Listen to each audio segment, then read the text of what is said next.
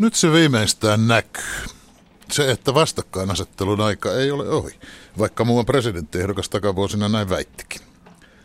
Eikä työläisten simputtamisen kärjissä tarvitse oikeiden kapitalistien kulkea, kun valtio tekee tämän kapitalistien puolesta. Tämänkin.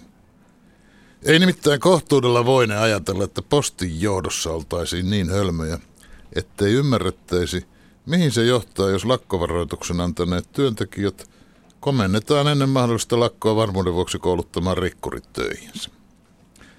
Ei se rikkureiden perehdyttämisvelvollisuus mihinkään hyvään johda, jos hyvänä pidetään sopua työmaalla. Niin sanottuja hyviä työmarkkinasuhteita.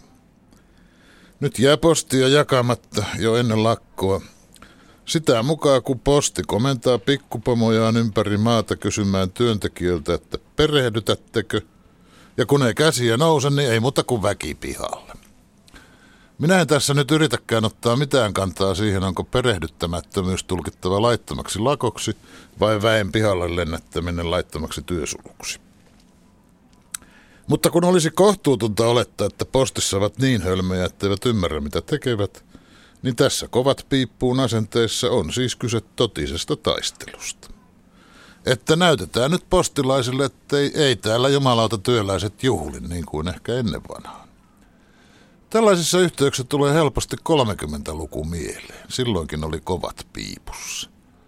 Mutta ei silloin kukaan niin hölmösentään ollut, että olisi jo lakon uhatessa tuonut Pihkalan kaartin työmaalle – ja sanonut 30-luvun satamatyöläisille, että alkakaapa opettaa näitä töihin, että nämä tulevat tänne rikkurityöhön sitten, kun te olette lakossa.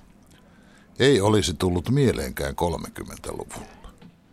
Tällaista on elämä 2010-luvulla.